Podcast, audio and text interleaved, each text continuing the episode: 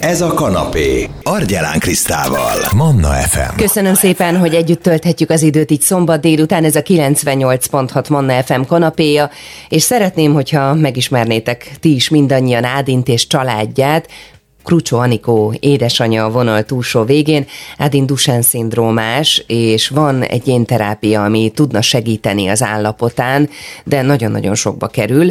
Minden esetre ö, bízunk abban, hogy összefogással elő tudjuk teremteni ezt az összeget, vagy legalábbis tudunk segítő kezet nyújtani Ádinnak és családjának. Anikó, ö, kezdjük a legelején. Milyen volt a várandóságod Ádinnal? Hogyan vártátok őt a családba? Teljesen átlagos várandóság volt, nem volt semmi probléma. Időben érkezett, és nagyon könnyű szülés volt. Természetes úton született egészségesen, azonnal felsírt, nem kellett bennmaradnunk sem tovább, úgyhogy tényleg minden rendben volt. 3780 grammal született, 53 centivel, úgyhogy egy egészséges, gyönyörű szőke kisfiú volt. Mi volt az első gyanús jel? Mikor tűnt fel neked az, hogy valami nem stimmel?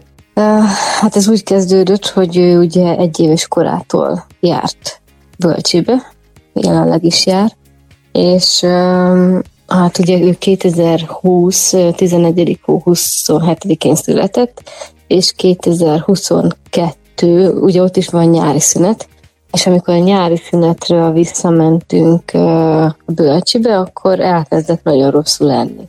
Folyamatosan úgy mentünk érte, hogy csak folyadékot volt, nem evett egész nap, de ez ilyen nagyon változó volt, hogy valamikor evett, valamikor nem, szóval ilyen szenzorosságra gyanakodtunk, Viszont uh, itthon nem volt vele semmi probléma, mert hazajött, és kb. pótolta, egész este evett. Úgyhogy arra gyanakodtunk, hogy nem ízlik neki, vagy egy más probléma lehet, vagy ugye akkor nagyon meleg volt, mert ez egy augusztusi hónapban kezdődött, hogy azért minden gyerek étvágytalan a nyári melegben, viszont ugye mentünk bele a szeptemberbe, októberbe, és ez csak nem változott. Így október végén elvittük őt egy vérvételre, mert úgy gondoltuk, hogy talán valami kis vashiány, vagy valami ilyesmi okozhatja az étvágytalanságát de egyébként súlyba, meg így magasságra minden rendben volt vele. És ugye egy pénteki napon, október utolsó hetében elvittük őt egy vérvételre, és akkor ugye, mivel ez nem egy olyan sürgős dolog volt, azt mondták, hogy hétfőn lesz eredménye, és ennek ellenére péntek, ugye péntek reggel elvittük, és péntek délután három órakor hívott a gyerekorvos, hogy azonnal menjünk Ádinnal a klinikára, és mi úgy mentünk oda, hogy ugye még el kellett menni beutalóért, stb., hogy ilyen nagyon magas volt a májfunkciós értéke és a CK érték. Megijedtetek, vagy akkor még nem gyanakodtatok semmi rosszra?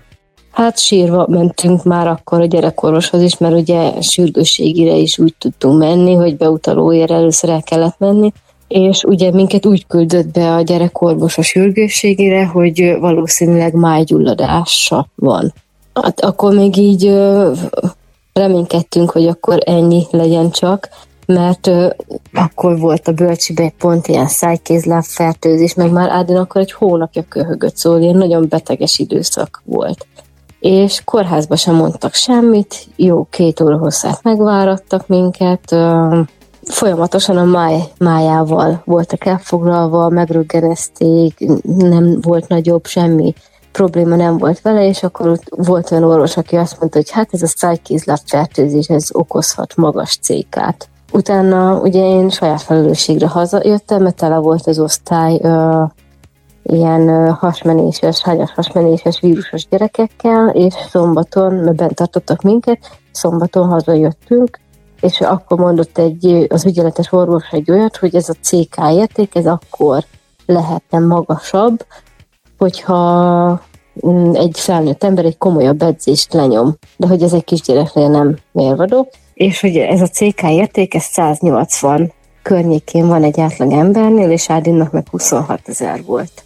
Ugye 180 helyett 26 ezer a CK érték Ádinnál. Mit tettetek utána, miután ugye elhoztad a kórházból? Én akkor úgy jöttem el, hogy akkor keresünk egy magán gyerekneurológust, aki kivizsgálhatja, hogy ez mitől lehet, stb. De ugye azt nem mondták, hogy egyébként nem fogok találni, mert nincsen Debrecenbe, de ettől függetlenül elmentünk az Ibolya utcára is, mindenki nyugtatott, hogy csak a szájkézlábfertőzés miatt ekkora CK-ja, semmi probléma nincs, de azért egy-két hét múlva ismételjük meg a vérvételt. Ugye megismételtük a vérvételt, és a CK-ja, hogy addig hát, ha ugye gyógyul, meg szedett minden vitamint, meg gyógyszert, ami kell, hogy elmúljon a köhögés, és a CK-ja akkor a második vérvételnél meg 30 ezer lett, 29 ezer valamennyi. Úgyhogy hát akkor nagyon megijedtünk, hogy mitől. Kértünk egy azonnali időpontot a klinikára, Debrecenben a gyerekneurológiára, és következő hétre kaptunk, de már akkor ugye felhívott a, az orvos, és akkor olyanokat mondott telefonba, hogy ne olvasgassunk semminek utána, majd ő elmondja, hogy mire kell számítani, és itt már tudtuk, hogy akkor valami, valami lehet. Na jó, hát amikor azt mondják az embernek, hogy ne olvasgasson utána, akkor szerintem ez az első dolga az embernek. Ti mit csináltatok? Arra rákerestünk, hogy mitől lehet, mitől lehet az, hogy magas a cékája. És akkor már ugye emlékszem rá, hogy az apukája az irodában volt, és ott olvasgat, és felhívott, hogy ő ezt olvasta, hogy izomsorvadás, meg izomgyengeség, meg hát és akkor azt mondom, az hülyeség, hát ilyen nincs. És ugye bementünk a, az adott időpontra, attól függetlenül, mert eljött velünk apuka bent, a doktornőnél mindent egyedül kellett végig csinálni, és tuppol lenni a kérdésekkel, mert nem jöhetett be csak egy felnőtt. És akkor ugye elmond, nekem nyilván az első kérdésem az volt, hogy, hogy ugye csak nem ez. Mert ugye nyilván csak utána olvastunk. És azt mondta rá az orvos, hogy tapasztalatok alapján nagyon minimális ez esélye annak, hogy ne legyen. Ezt hogy lehet éppésszel elfogadni, felfogni? Ugye mi már tudtuk azt a, a, az olvasottak alapján, hogy ez egy gyógyíthatatlan betegség.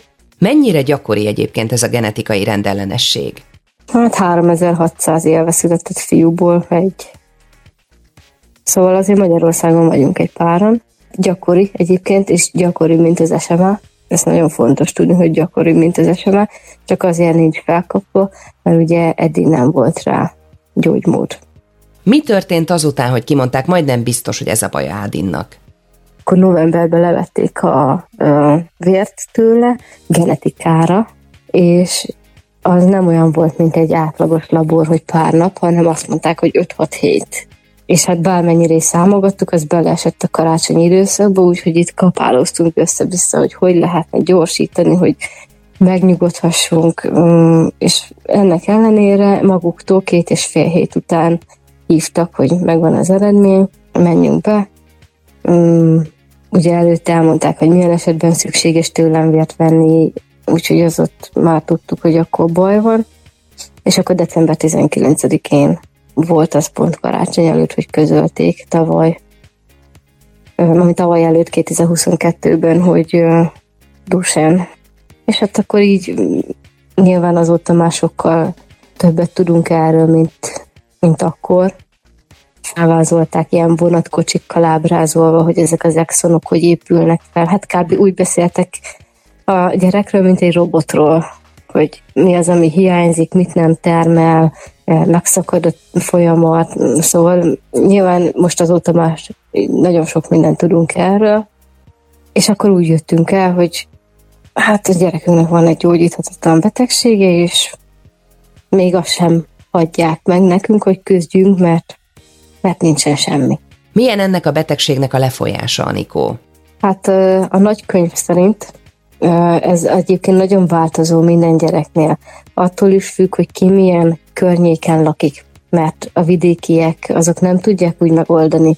Mi például hordjuk úszásra, gyógytornára, itthon nyújtjuk, mindent megteszünk érte, amit csak tudunk, hogy lassítsuk az állapot romlását, de egyébként nagyon függ az exon hibától is, hogy milyen hiba a, a, mi van az exonnal, és hát a nagykönyv szerint egy olyan 5-6 éves kor környékén tetőzik, és onnastól kezd el romlani az állapot, de rohamosan. Szóval annyiból másabb mint az SMA, hogy ők, ők nem úgy születnek, hogy látható nyoma legyen. Nagyon most már egyre sűrűbb az, hogy észreveszik korán, de általában csak egy véletlen folytán, mert nem látszik rajtuk semmi. Most így visszagondolva már látjuk Ádinon, hogy nem úgy mozog, mint a csoporttársai, de nyilván, ha így maradna, azonnal aláírnánk, mert kb. annyit látunk, hogy nem úgy lépcsőzik, nem olyan gyorsan áll fel, nem tud futni, nem tud ugrani, szóval tényleg az ilyen kicsit robotosabb mozgása van. És ugye itt 5-6 éves kor környékén felgyorsul, és a legtöbb gyerek 9-10 évesen kerül kerekesszékbe, de azért mondom, hogy ez annyira változó, hogy tudok olyat is, aki 14 évesen került. Hát most már ugye a szteroiddal nagyon sokáig ki tudják húzni, csak ugye ezután rámegy a belső szervekre, gerincferdüléstől kezdve, légzőizomtól kezdve minden tönkre megy náluk, és hát már most már azért van 30 éves dusenes is, aki most ezt úgy kell elképzelni, hogy él, de ágyban fekszik, és lélegeztetőgépen van, de egyébként meg a 20-as éveikig élnek körülbelül. De hát ugye mára lett megoldás, szerencsére van fény az alagút végén. Igen, hát eddig is az orvosok úgy tartják, hogy a, a állapot romlás lassítására, hogy addig is fejlődik, és kutatják, és, és a szteroid és a nyújtás, a mindennapi nyújtás, ami nagyon fontos. Viszont ugye e, a szteroidot e, nagyon változó, hogy mikor ajánlják. Valaki azt mondja, hogy akkor, amikor eléri a fejlődése csúcsát, hogy olyan négy éves kor környékén. Valaki azt mondja, hogy minél hamarabb annál jobb, mert ugye a szteroid az lehúzza a gyulladást az izmaikról, és, e, és akkor még fejlődnek, dob egy löketet nekik a fejlődéshez. Viszont ez ugye ez nem megoldás, és 2023. júniusában engedélyeztek Amerikában egy génterápiát. Ez a legeslegelső génterápia a Duchenne-re.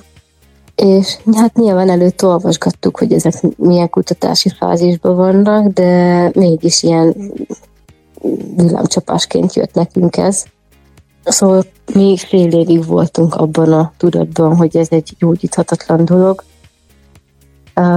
Ez ugyanolyan bizonytalan mondható génterápia, mint az SMA-soknak. Nekik is van egy öt éves adatuk, itt is van egy pár éves adat, hogy milyen ö, fejlődéseket értek el vele a gyerekek, viszont azt nem tudjuk ö, egyik kapcsán sem, hogy 10-15 év múlva milyen hatással lesz a szervezetükre.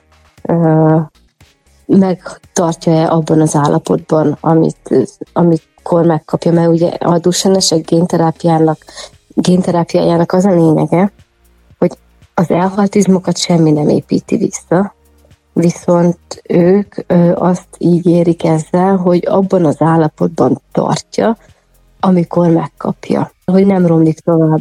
Elkezd termelődni nekik a disztrofin, és megáll abban az állapotban, de az izmok nem épülnek vissza. Szóval, hogyha már egy nehezen járó, de még járó gyermek kapja vissza, akkor ő valószínűleg úgy élheti le az életét.